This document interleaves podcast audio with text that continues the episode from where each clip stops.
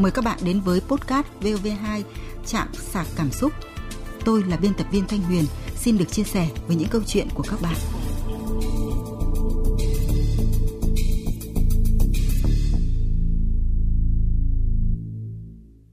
Biên tập viên Thanh Huyền xin chào các bạn. Các bạn thân mến, tình yêu như ngọn hải đăng soi sáng bóng tối.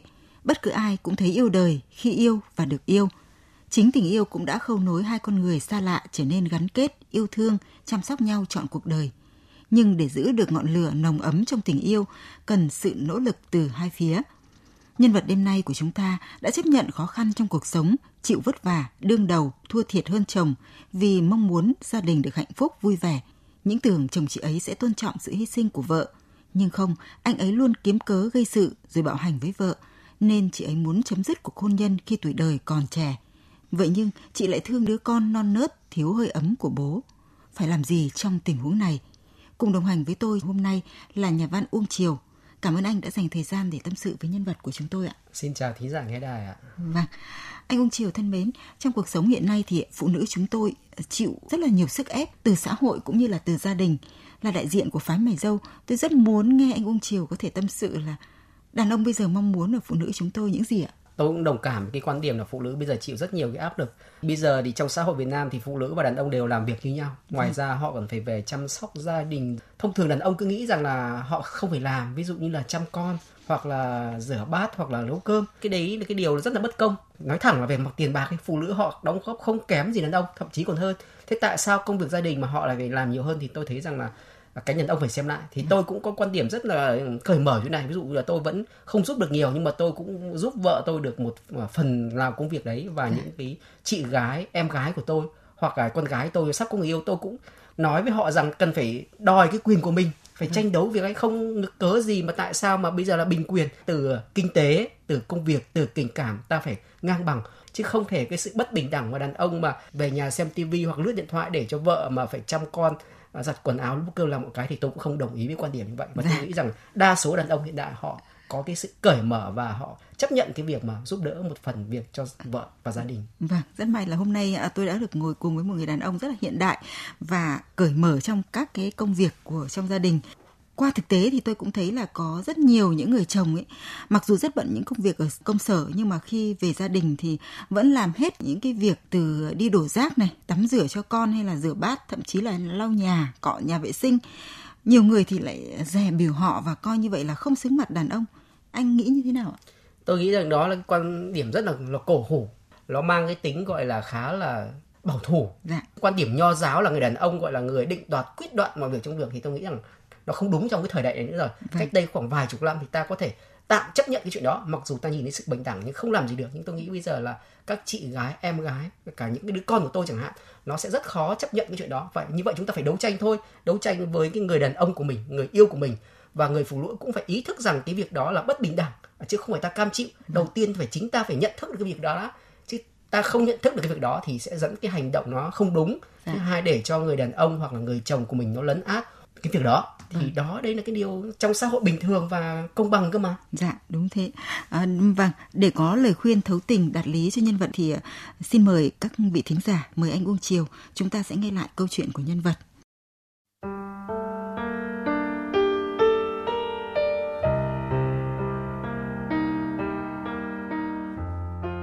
Tôi lấy chồng đã 6 năm và có con gái 4 tuổi. Trước khi về chung nhà, chúng tôi có 3 năm tìm hiểu nhau.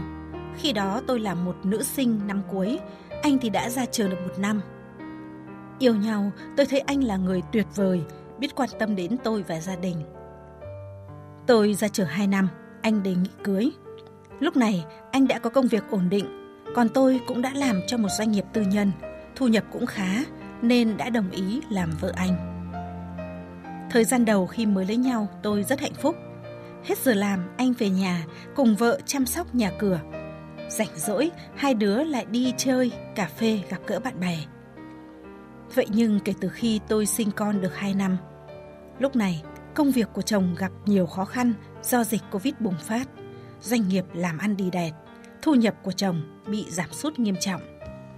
Cũng từ thời gian đó, anh trở thành một con người khác xưa rất nhiều. Tính tình ngày càng gàn dở ngang bướng ra trường.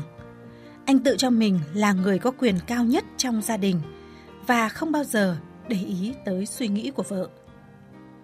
Do công việc không nhiều, anh làm đơn xin nghỉ hẳn ở nhà. Tưởng rằng anh sẽ đi tìm công việc khác, nhưng không, anh chỉ quanh quần ở nhà đánh cờ với mấy bác đã nghỉ hưu, mặc kệ vợ lo liệu mọi việc trong gia đình. Chẳng biết có phải do tâm lý thấp kém không mà anh lại sinh ra cái tính hằn học với vợ.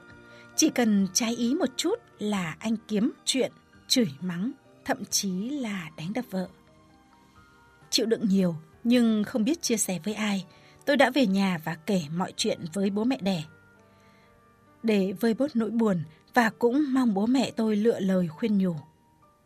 Bố mẹ tôi thương con thương cháu nên đã gọi chồng tôi đến nói chuyện. Rồi anh cũng đã xin lỗi và hứa sẽ thay đổi. Nhờ mối quan hệ quen biết, chị chồng tôi đã xin cho anh việc làm tại một cơ quan khác.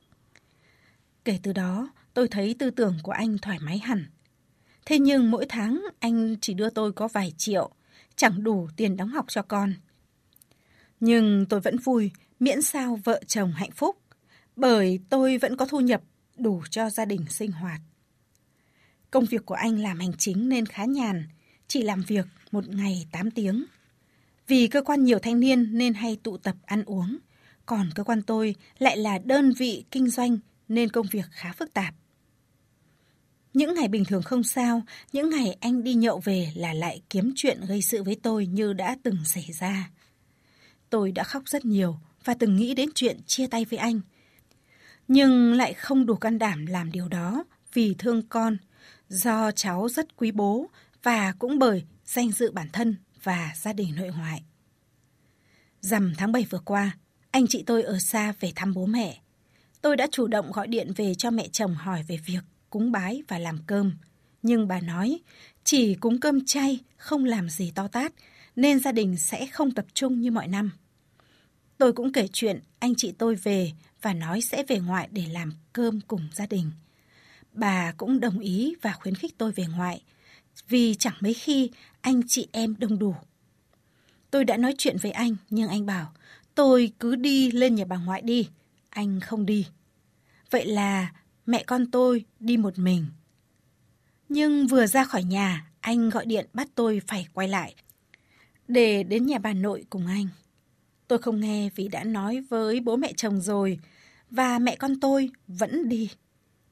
Đến buổi chiều quay trở về nhà, anh đã mắng chửi tôi và cả gia đình bên ngoại, thậm chí đánh tôi.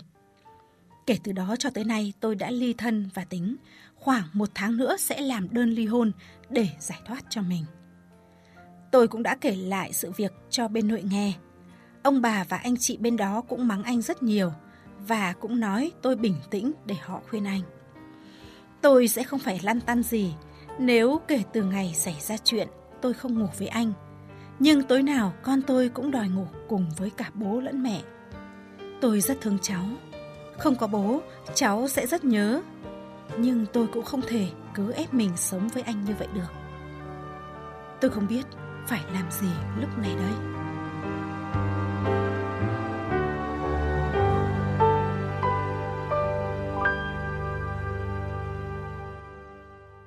à vâng, anh Uông Triều thân mến, tôi thấy anh rất tâm tư khi nghe câu chuyện vừa rồi đúng không ạ? Tôi thấy là cái nhân vật của chúng ta ấy, rất là yêu chồng nên mới có cái sự cam chịu nhẫn nhịn. Anh có thế như vậy không? Chính xác là như vậy. Quy luật thông thường thì trong một gia đình mà người nào mang lại tài chính nhiều thì à. họ thường có tiếng nói quan trọng hơn. Dạ. Đúng không? Cái nhân vật trong này thì trước đây thì anh chồng cũng đóng góp tài chính là ngang với vợ nhưng từng ngày anh ấy thất nghiệp rồi do covid rồi các lý do khác thì rõ ràng về mặt đóng góp về cái mặt tài chính cho gia đình nói thẳng như vậy thì anh không bằng vợ thì người vợ đã không tính toán cái chuyện đó vẫn coi như là một cái người chồng của mình và cũng không quan trọng ấy. Vâng. nhưng mà tôi nghĩ rằng cái việc mà anh lại làm đà làm quá là nó không đúng. Có nghĩa là về mặt đóng góp thực sự anh đã không đóng góp. Nhưng về cái tính cách của anh thì anh lại xấu đi. Có nghĩa là vâng. anh trở lên uh, cục cằn thô lỗ thậm chí là bạo lực với vợ con. Thì điều đấy rất khó chấp nhận. Uh, người ta hay nói là trộm của hoặc trộm công đúng không? Có ừ. thể là đôi khi người đàn ông họ có hơi một gì chút nhưng mà họ có thể đóng góp về tình cảm hoặc tài chính thì họ có cảm giác ấy mà hơi một chút quyền hơn một tí đây về mọi mặt là anh đều là ở cái vế là yếu hơn. Nhưng mà anh lại vẫn tỏ ra như vậy thì tôi nghĩ rằng là nó vừa không đúng với chính bản thân anh. À, thì đây là một điều tôi thấy rằng là nó rất là khó là chấp nhận. Nếu mà anh nghe thấy những điều này thì anh cũng cần phải điều chỉnh hoặc là người phụ nữ cần có quan điểm khác bởi vì như thế thì nó bất công quá. Vâng. à, đúng không quá bất công cho người phụ nữ. Đúng mặc dù là đều có thể nói là theo ngôn ngữ hiện đại bây giờ là chị vợ là ở cửa trên đúng, đúng không rồi. ạ mà chị vẫn nhẫn nhục cam chịu một người chồng như thế. Thì khi chúng tôi đăng câu chuyện này lên trên fanpage thì nhiều thính giả rất đồng cảm với nhân vật và đã khuyên chị ấy là nên chấm dứt cuộc hôn nhân này với người chồng chẳng ra gì. Thính giả có nickname là tuyết trang trắng có bày tỏ là tốt nhất chị hãy ly hôn đi đừng níu kéo làm gì đừng mong chồng chị thay đổi vì việc bạo hành vợ nó đã thành bản chất rồi bác Đinh Văn Vui ở Nam Định cũng đã chia sẻ với nhân vật như thế ạ. Giang sơn dễ đổi, bản tính là không rời đâu. Bây giờ cháu tuổi còn trẻ mà còn đối xử với cháu như vậy, ra đi làm sao? Không ai thương mình bằng chính mình thương mình mà lo cho mình. Theo ý bác này, những con người tệ bạc như vậy, cháu hết sức mình rồi. Hết tất cả vì gia đình, vì chồng, vì con, vì bố mẹ mà con người không thay đổi nữa thì thôi bây giờ này theo ý bác là cháu không lên nghiến tiếp nữa cháu làm đơn ly hôn ngay để giải thoát cho đời Thính giả Nguyễn Thanh Hải cho rằng hai cháu đều còn trẻ mới có với nhau một đứa con còn nhỏ mà đã như vậy.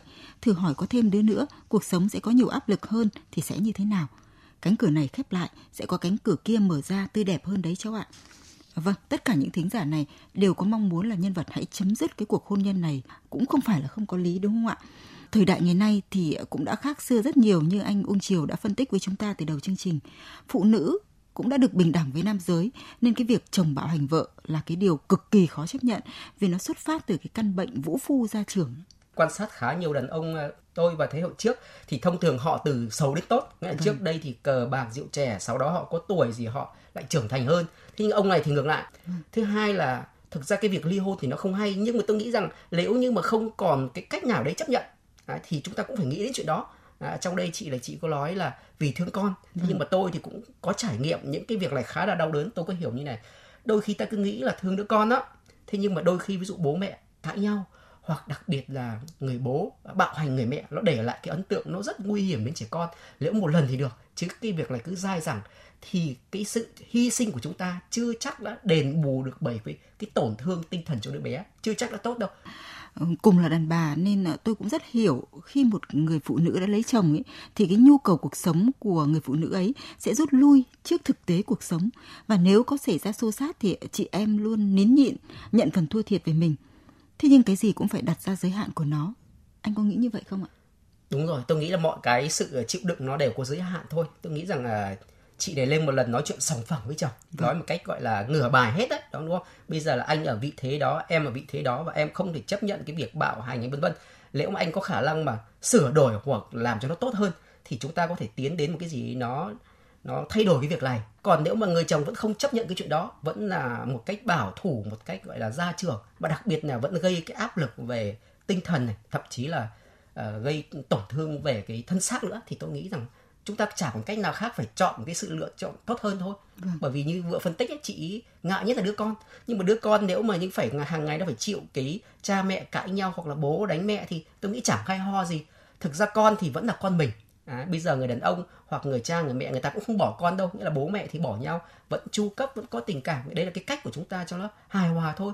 Chứ không cái việc đấy tất nhiên là nó cũng đau đớn đứa trẻ. Nhưng mà ta lên trong hai cái xấu ta lên chọn cái bớt xấu hơn Vâng, trong gia đình ấy thì um, mọi người vẫn có cái câu nói là đàn ông xây nhà, đàn bà xây tổ ấm. Người phụ nữ thường là người xây dựng và duy trì cái tổ ấm của gia đình mình. Nhưng mà khi người phụ nữ lại quyết định dứt bỏ thì có nghĩa rằng gia đình đó thực sự đang có vấn đề rất nhiều. Anh có thấy thế không ạ? Đúng rồi, quan sát những thế hệ trước như là mẹ tôi rồi cô tôi rồi chị tôi thì tôi thấy đa phần người phụ nữ đều, đều nhẫn nhịn. Thế bây giờ phụ nữ thì họ lại không thế. Nhưng ngày trước thì khác như này này, thường là đàn ông là trụ cột gia đình. Và những người đàn ông nó bạo lực hoặc nó có vấn đề thông thường là nó mang lại tài chính nó giỏi giang hơn nó có điểm gì đó. Thì tôi nghĩ rằng là như tôi chẳng hạn phải cá nhân tôi mà tự nhiên bây giờ tôi trở lên thấp kém hơn thì tôi phải rất nể vợ. Ví dụ vợ nuôi tôi này hoặc là vợ chu cấp tôi hoặc là tôi cảm thấy vợ tôi không bằng vợ thì mình phải tôn trọng cái người mà mang lại cái giá trị nhiều hơn mình. Nhưng mà anh này thì như vừa nói là nó lại ngược lại về cái quy luật tâm lý như vậy. Vâng. thì nó cũng khá là phức tạp và tôi nghĩ rằng là cũng cần xét một cách thấu đáo và nếu như mà không thể chịu đựng được cái quá trình này nữa cũng như đã nói chuyện sòng phẳng với nhau thì có lẽ chúng ta cũng phải nghĩ đến một cái phương cách khác. Hôn nhân tan vỡ, mọi người nói làm lại cuộc đời thì dễ, nhưng thực tế lại khó lắm đấy. Những nỗi đau và tổn thương của cuộc hôn nhân không lành lặn để lại vết sẹo không thể phai mờ. Bạn hãy suy nghĩ kỹ trước khi hành động bạn nhé. Con bạn sẽ ảnh hưởng tâm lý khi không có bố. Mẹ con bạn không có chỗ ở. Đừng vì sự ích kỷ của bản thân rồi sau sẽ hối hận bạn ạ. Đây là suy nghĩ của bạn Ánh Tuyết gửi tới nhân vật. Còn thính giả Ngọc Quý thì có viết là nghe câu chuyện của bạn tôi thấy thương cho bạn và đứa trẻ. Tuy nhiên tôi nghĩ rằng hãy cố gắng chịu đựng vì con. Con bạn không có tội nên đừng bắt cháu phải sống thiếu thốn tình cảm bạn ạ. Đứa trẻ cần được nuôi dạy trong gia đình có đầy đủ cả bố và mẹ thì mới phát triển toàn diện được. Bác Phạm Quang Quỳnh ở Thái Bình thì có vài lời muốn nói với nhân vật như sau. Chồng cháu thiếu tôn trọng cháu, nó thể hiện giữa vợ chồng mâu thuẫn nhau. Tuy nhiên nó sẽ có có nguyên nhân của nó cả. Một người chồng mà đã nghĩ đến coi thường vợ thiếu tôn trọng thì cái hạnh phúc là nó không tốt đẹp. Cho đặt với cô hỏi xem, cháu có còn yêu chồng lắm không? Cháu nghĩ anh chồng cháu là một người như thế nào? Có hy vọng rằng và tin tưởng rằng anh sẽ thay đổi để cho xây dựng gia đình hay không?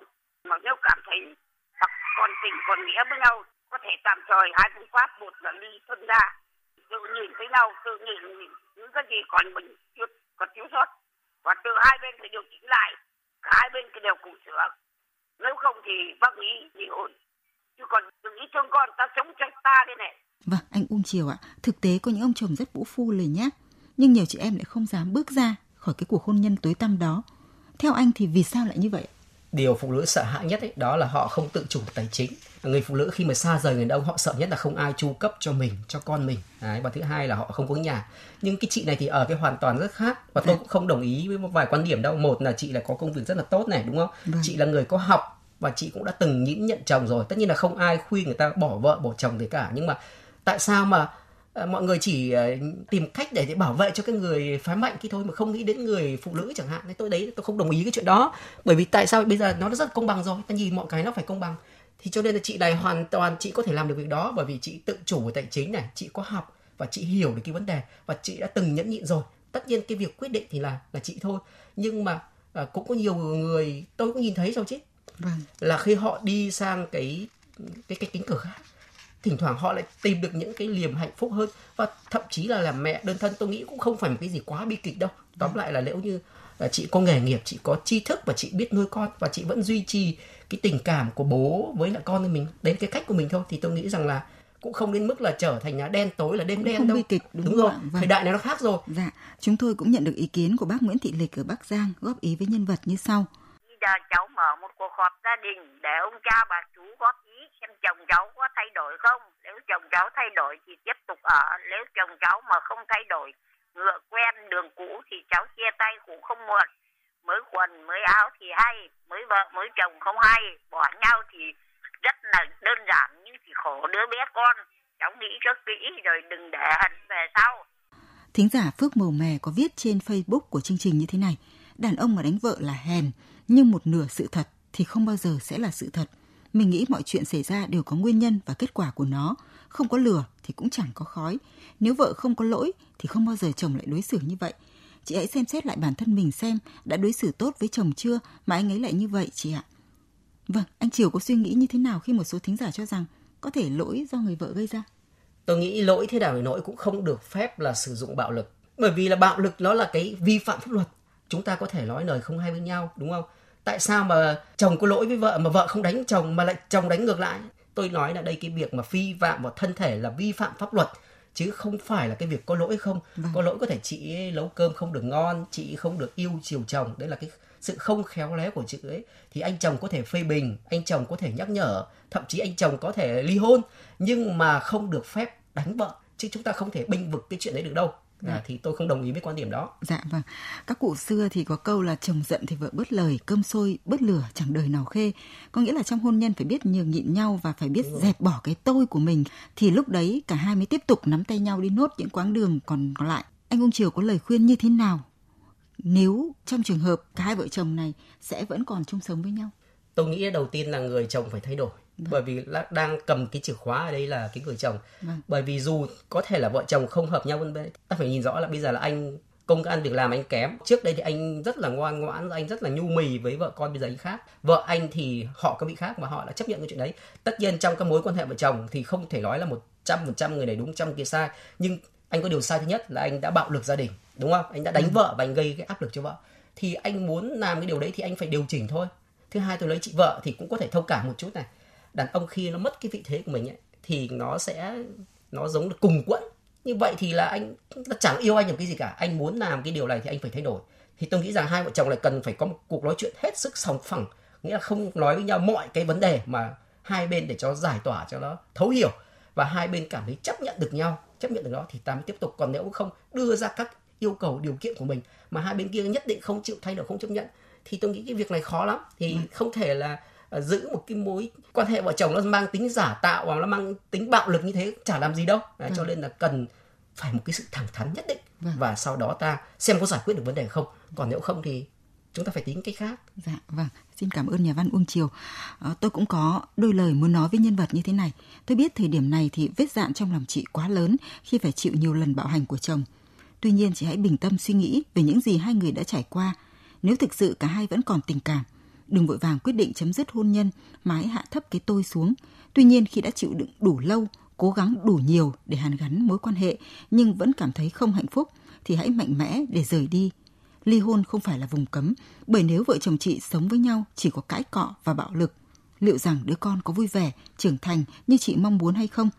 Hãy dũng cảm gạt bỏ những điều không tốt để hướng tới tương lai tươi sáng vui vẻ hơn. Vâng, một lần nữa xin cảm ơn nhà văn Uông Triều đã cùng tôi chia sẻ câu chuyện với nhân vật của chúng ta. Chạm sạc cảm xúc sẽ gặp lại quý vị và các bạn trong các câu chuyện tiếp theo.